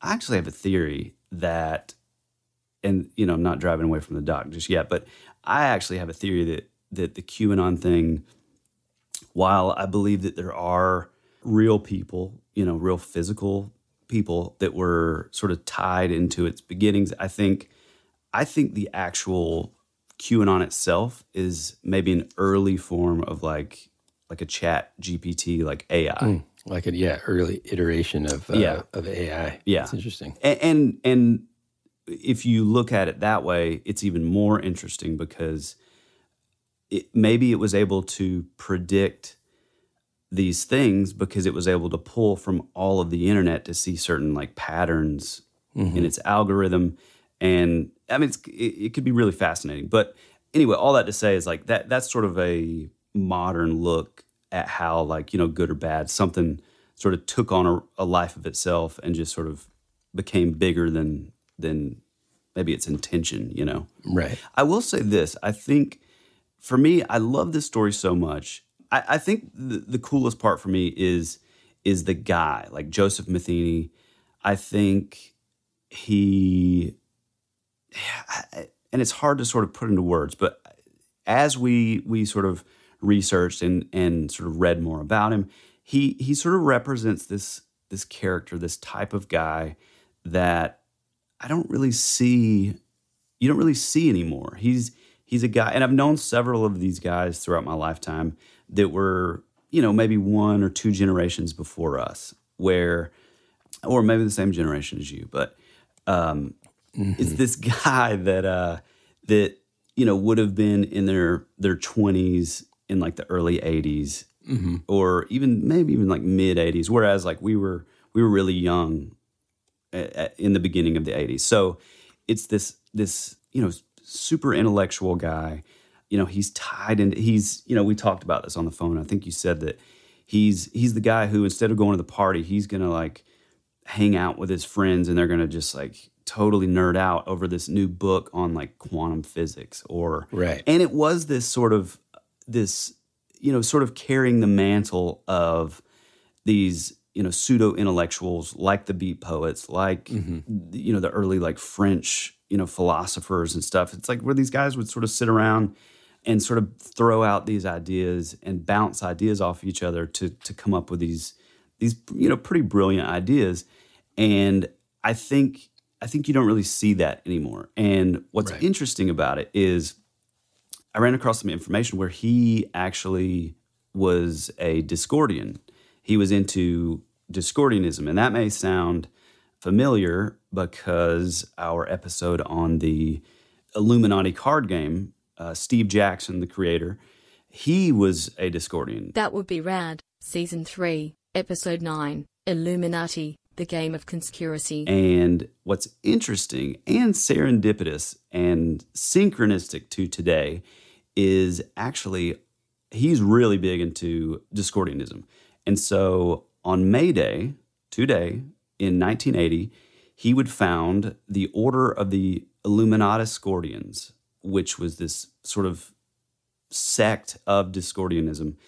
And I just thought that was really, really Man, it is really cool. And the co- the cool thing too is that like Discordianism as a whole is is sort of it's just this this character. It's like this this like sort of trickster uh, sort of archetype. You know, like it's sort of looked at as like a religion, but even even if you're serious about it, it's sort of still done with sort of like a wink and a nod, kind of, you know, and and looked at, at, as sort of like a satirical religion. I mean, even you know, it's founded. At, you know, they sort of worship the goddess of strife and discord, and which you know, basically, or chaos. And so it's this idea that like they everything is sort of tongue in cheek. It's like, oh well, this is real. So if you if you look at that and look at like, oh well, he was into like Discordianism, this sort of like chaos thing. Everything is kind of like not necessarily like a joke, but there is an element that I would, you know, like Robert Anton Wilson and like those guys. It it does sort of lean into it being a big thing where like, hey, we're we're these super highly intellectual folks and we know a lot more than all of you know you people below us. And so and i'm not saying that in like necessarily a bad way but it's like we know so we know all these things because we've studied all these things. And so we can lay these things out as like pure fact. And we know that it's going to trick 99% of you. Yeah. you know what i mean?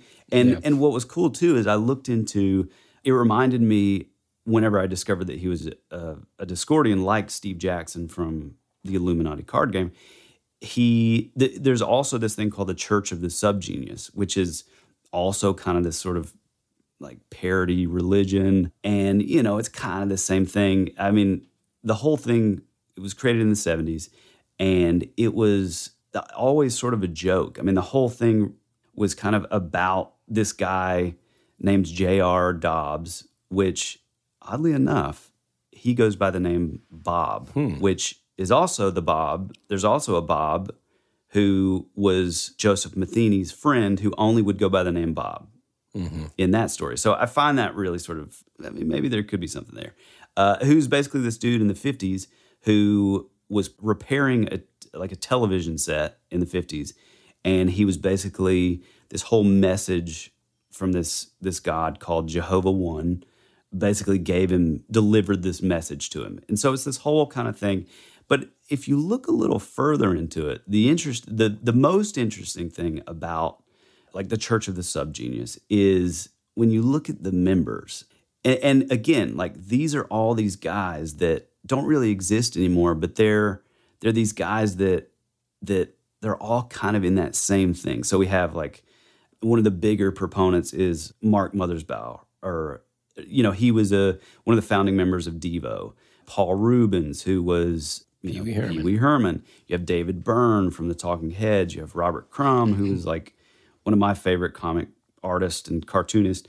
And what was cool too is like, so Crumb sort of made the church of the subgenius known even more because like, you know, he was really big into like early counterculture comics in the, in the early 80s and well, and 70s. But he published the subgenius pamphlet in his his comics anthology Weirdo. And it's cool because a lot of these members of this church are also kind of known now as being collaborative partners to Ong's Hat. And so it's this sort of like circle. It's like all these, you know, it's like I, I started down this rabbit trail of like, oh, well, man, this guy sounds a lot like this, or he sounds a lot like he would be into this Church of the Subgenius. And then once I got Mhm. to it, I find that like, Come to find out, oh, they're all tied together, you know? Yeah. So I, I just, I think that's really cool. And I think that guy, you know, that all these dudes that I listed, it's like that's the guy that is, you know, it's all done with like a wink and a nod. I mean, even Yeah. even you look at like Devo and Pee Wee's Playhouse and Pee Wee, it's like Yeah. it's always like even if if it comes across as like silly, it's still totally brilliant and totally sort of you know that they know something that you don't. Yeah. You know what I mean? For sure, man. It, and like, I don't know. I think like the way it all kind of wraps up to We will return after these messages.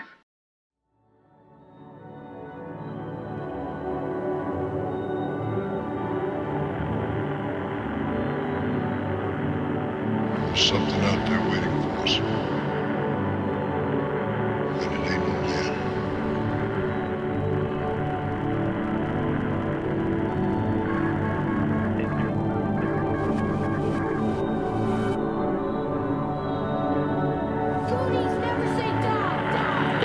Hey, this is Bryce Johnson from the Bigfoot Collectors Club, and you're listening to Tyler and Woody on That Would Be Rad, because that is rad.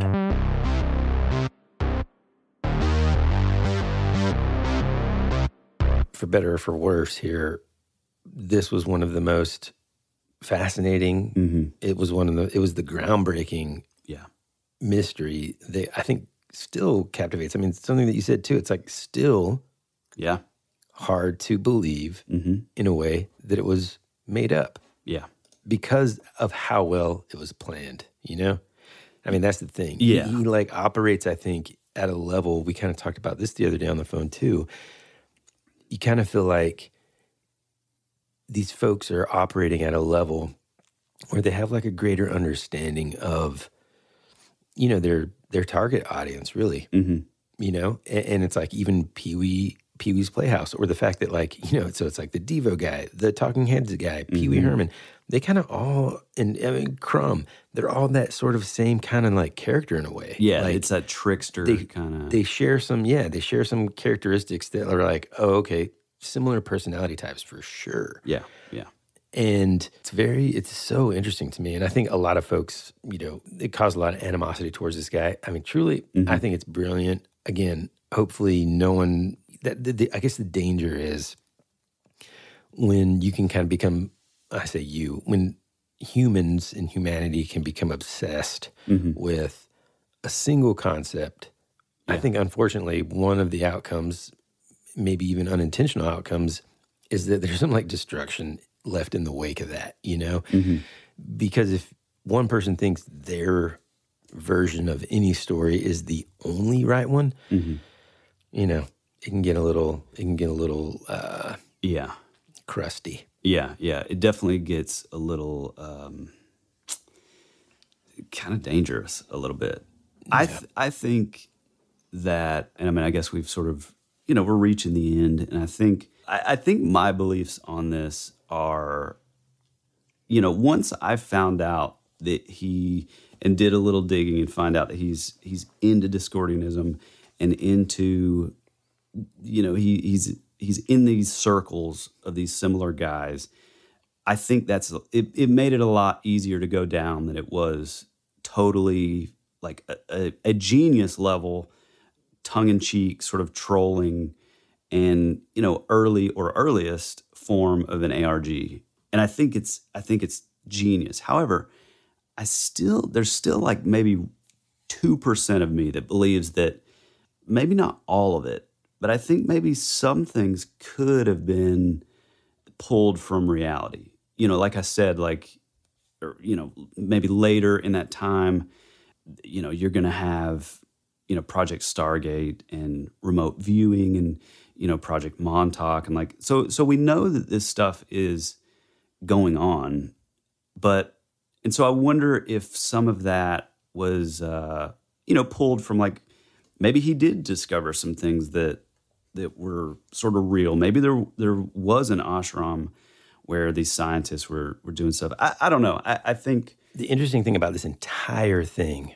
when you dig down to the very first instant of like conception here is this list of books right the the theory is all of these things all of these clues were inserted into publicly printed material Right. for the most part right Right.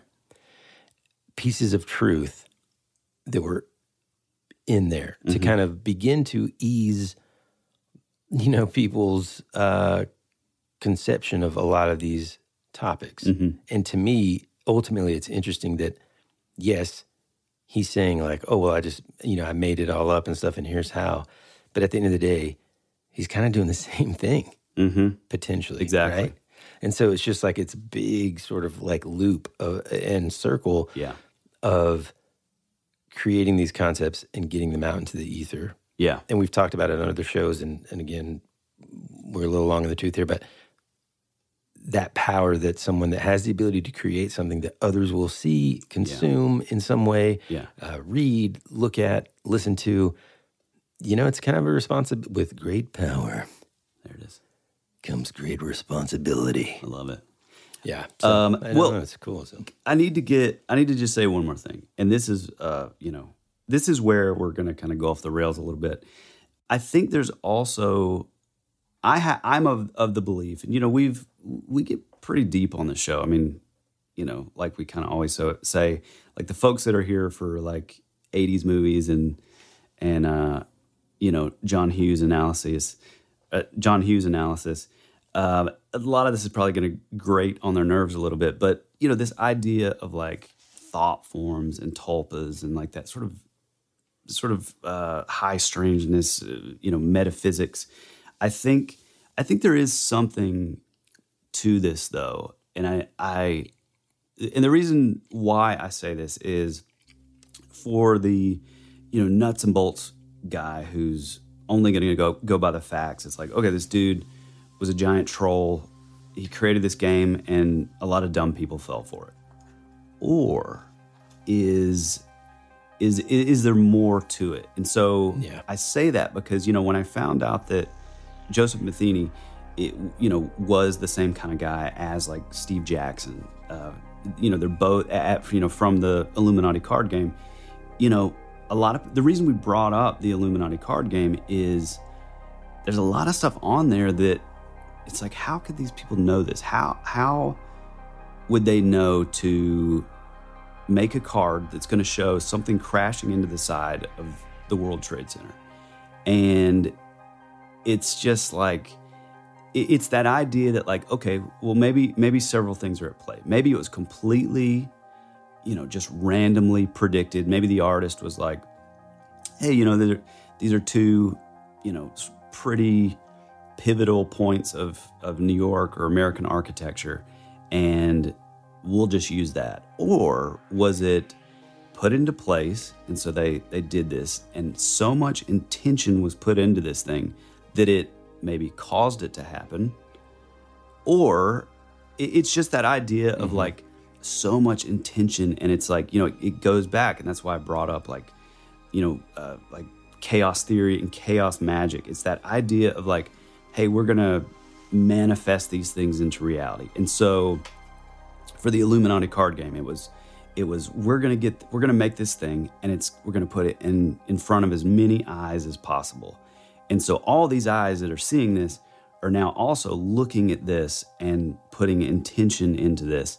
And so, is it sort of creating its own egregore and like bringing it into existence? So, mm-hmm. like with with Ong's hat, like you know, did this stuff like was he aware of that? Was this part of like some sort of like maybe chaos magic kind of almost like a ritual, not in the in the sense of like oh we're we're standing around with like doing incantations and you know spells and stuff, but I mean, was it actual ritual in the sense of like you know like I said he- like Grant Morrison or Yeah. using like modern techniques of hey we're gonna we're gonna create this this thing we're gonna put it in front of a ton of people especially Well, I- see, his idea was to create, and I forgot to mention this, but this falls perfectly into what you're talking about. His idea was to create this thing, this concept that he had that he considered like a living book. right exactly Right. So you're like Mm-hmm. breathe, you're, you're like bringing life to something that would typically just be um, inanimate, you know. Right. But because other people are adding to it, he, you know, creating this community, this living, breathing thing, Mm-hmm. and then he also refers to it as the meta machine. oh wow And that's interesting because, like, I haven't heard that in a sense, cool. no matter how you kind of look, like a couple of things. Number one, I don't think you need to be a practitioner or even interested in fringe science to like understand the concept of. And we talked about this every time we talk about tulpas Mm-hmm. and egregores and stuff. You know, you hear in the business world the power of positive thinking. Oh, yeah, the, the affirmations, the secret. You know, all that stuff is is is relatively available to you Mm-hmm. even if you're not like someone that likes this kind of stuff so you know that'll soften the edge a little bit there Mm-hmm. Yeah, but right. this uh this idea of this living book and this meta machine and like truly yeah okay it's not a biological organism Mm-hmm. but it is something that is alive and and changing and evolving and Yeah. um you know uh, always there i mean you know once the concept is born so to speak Yeah. it's there Ong's hat the legend this is alive it Oh, yeah. lives we're still talking about it 20 years later. That's what I was going to say. Even us, even us being into this, us making this episode, you guys finding out about it. If you know, if it, if you haven't already, you know, closed up shop and turned off the episode, you know, you guys are probably into it, and we'll probably do more research into it as well. And like, that is that sort of, you know, ever evolving, living thing. You mm-hmm. know, mm-hmm. and it's fascinating. I mean, And I know a lot of these concepts, some of you guys listening to this out there, some of the concepts are like, like potentially high level and kind of go over your head and you're just like, I don't really care, right? Yeah.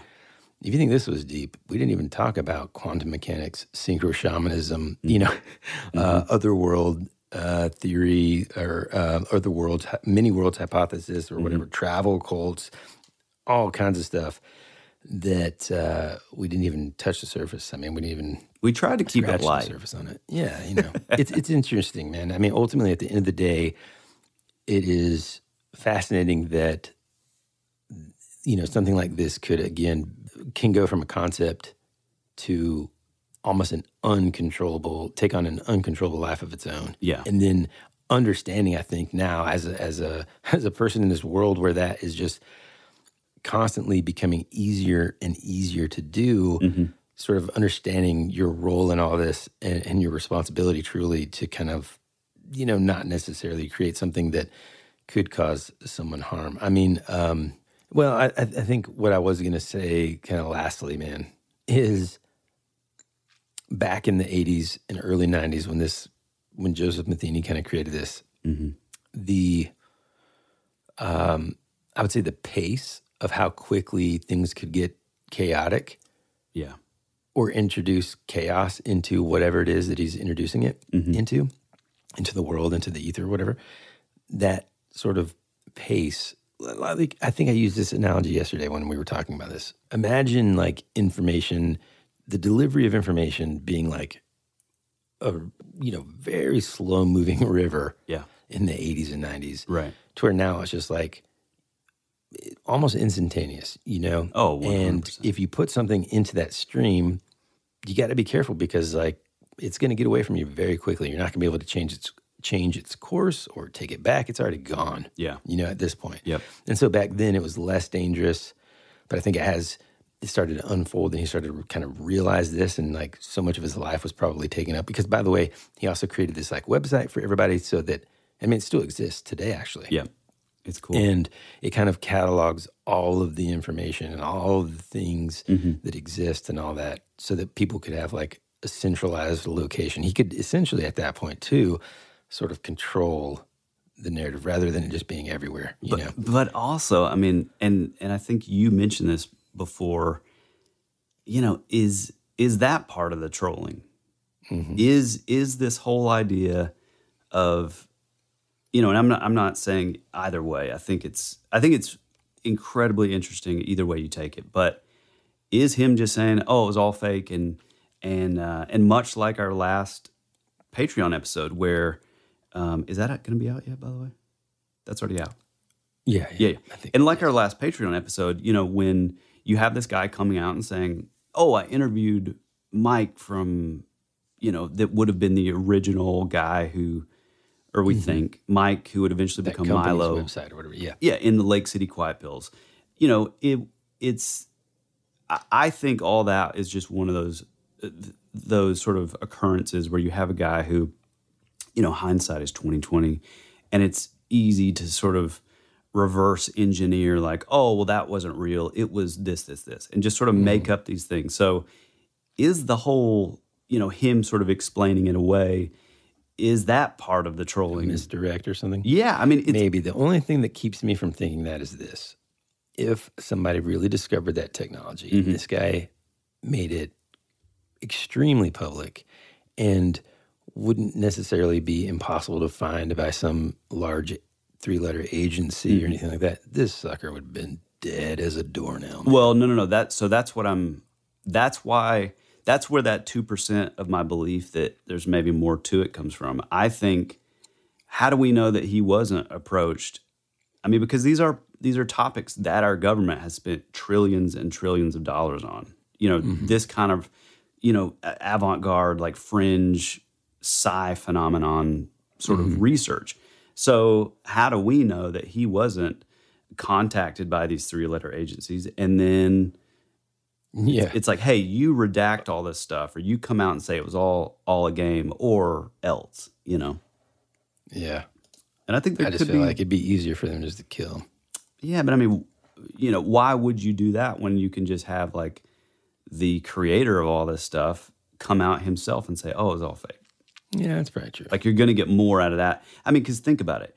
If you have these like hardcore conspiracy theorists, which I, I mean, I'm a conspiracy. Yeah, if he theorist. if he died, it's it's like it almost proves that it's real. Oh, he would he would Yeah, be yeah, yeah. he would be canonized as like, like a, a martyr. martyr. Yeah, yeah. And so it would be way worse. So I don't know. I, I think there could be something to that. Regardless, I think what we really learned in this episode is that Joseph Matheny is a high level, incredibly intelligent dude hmm. who, long before the internet came along and made it convenient to quote unquote go viral, he was a guy who, you know, he's a he's a man out of time who lived in a time where you had to put in massive amounts of work to make these things happen. And I think if nothing else, if it's fake, if it's real, however much of it has you know uh, validity to it, Yeah. I think what we all can land on is that he put in a massive amount of work, and it has paid off for free, dude. For free. Yeah, like I don't think it's paid off for him financially. Right? Oh, I mean, no, no, like no, he no, did all of this work for just the entertainment aspect, and to me, like that's and and not like I was going to say this. Another thing that I think we can glean from this is potentially at this level of just work and like Mm-hmm. planting all these seeds, like might go down in history as like one of the best storytellers of all time. Right. I, I think he's he's in league with with folks like Andrew WK, Oh, yeah. with our our you know geniuses from the Mayday mystery. Mm-hmm. You know, I think these are all you know these high level icons in this Yeah. sort of this whole. Th- I mean, It's like a game of chess, man. it's like You know, performance like- art, maybe a little too. Yeah, oh for sure. But like being able to know, hey, if this happens, then that, and then I'm gonna plant this there just in case, and then like putting that all together, being able mm-hmm. to somewhat predict in the chaos that it's gonna ensue, Yeah. some potential outcomes and being ready for them all. I mean, that's just it's incredible. Yeah, I mean, and and also you have to like I didn't even think about this until now, but it's like, you know, the Andrew WK thing. I wonder if he was inspired by the the Ong's hat thing because if you think of his like vision mm-hmm. journal or vision, mm-hmm. what was it called? Was it Vision Journal or Vision Diary? I can't remember, but like the book that was supposedly like f- you know quote unquote like found. Yeah. That would be rad. Season 2, Episode 4, The Andrew WK Conspiracy. I mean, that's basically the same thing as this uh, this catalog, you know, that we're going to get more into in our Patreon episode. Which leads me to this: if this wasn't enough, if these two hours weren't enough, and you need more rambling and more in-depth, granular information, head on over to Patreon. We have the Rabbit Trail, and there's many different tiers to suit your sort of financial, you know, status at the moment. We have a good time. It's a little loosier, loosier. Gee. I was I meant to say loosey goosier. It's just a little more relaxed. Usually, it's done a little later in the night, and so uh, it's a lot of fun, and it lets us sort of get a little more in depth, talk about more sort of random stuff that's going on, whatever. But if that sounds interesting, head on over to Patreon. We'd love to see you. Our members of the Rabbit Trail, our best friends, we value so much. We're so grateful for. If you don't feel like doing that, you just want to drop us a line, head on over to Instagram. That's where the bulk of our social media presence is. Drop us a line in the comments, shoot us a DM. We'd love to hear your maybe urban legends in your area. I say this every time, but I, I got to keep going. Uh, tell us your, uh, you know, maybe some paranormal encounters that you've had. Maybe you you know some things that we just totally missed about Ong's hat. We would love to hear it. That's just, Yeah. you know, we look at this as a um, As a living book. As a living book. That's right. That's right. Much like Ong's hat or the Incuna Bula. Akuna Matata. It never gets easy. That word is the worst. Yeah. But yeah, it, if you uh, you know if you want to leave us a message or write us a more long form essay, shoot it on over to that would be rad pod at gmail.com. Or even better, head on over to that would be rad podcast.com, our website, which is sort of a one stop shop. You can jump on to any podcatcher, listen to the show. You can leave a voicemail directly to us, you know, telling us your paranormal story or your localized uh, sort of urban legend. Those are the things that really keep us going, and we absolutely love us. When we absolutely love it. Anything else? Am I missing anything?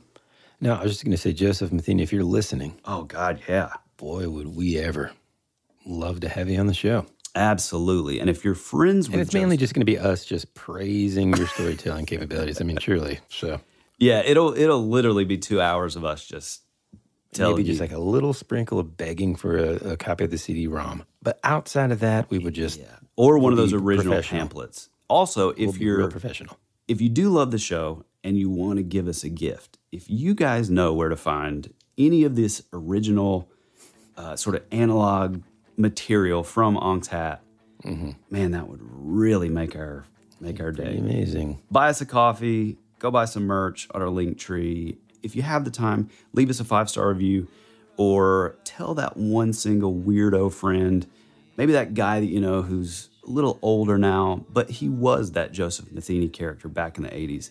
Hey, tell that guy about the show because he'll get it. Trust it. Trust me. Trust me. Okay, cut that out. Anyway, I guess that's about it. You got anything else, Woody? And that's it, man. We love you. We appreciate you. And as always, be rad. That's the way it goes.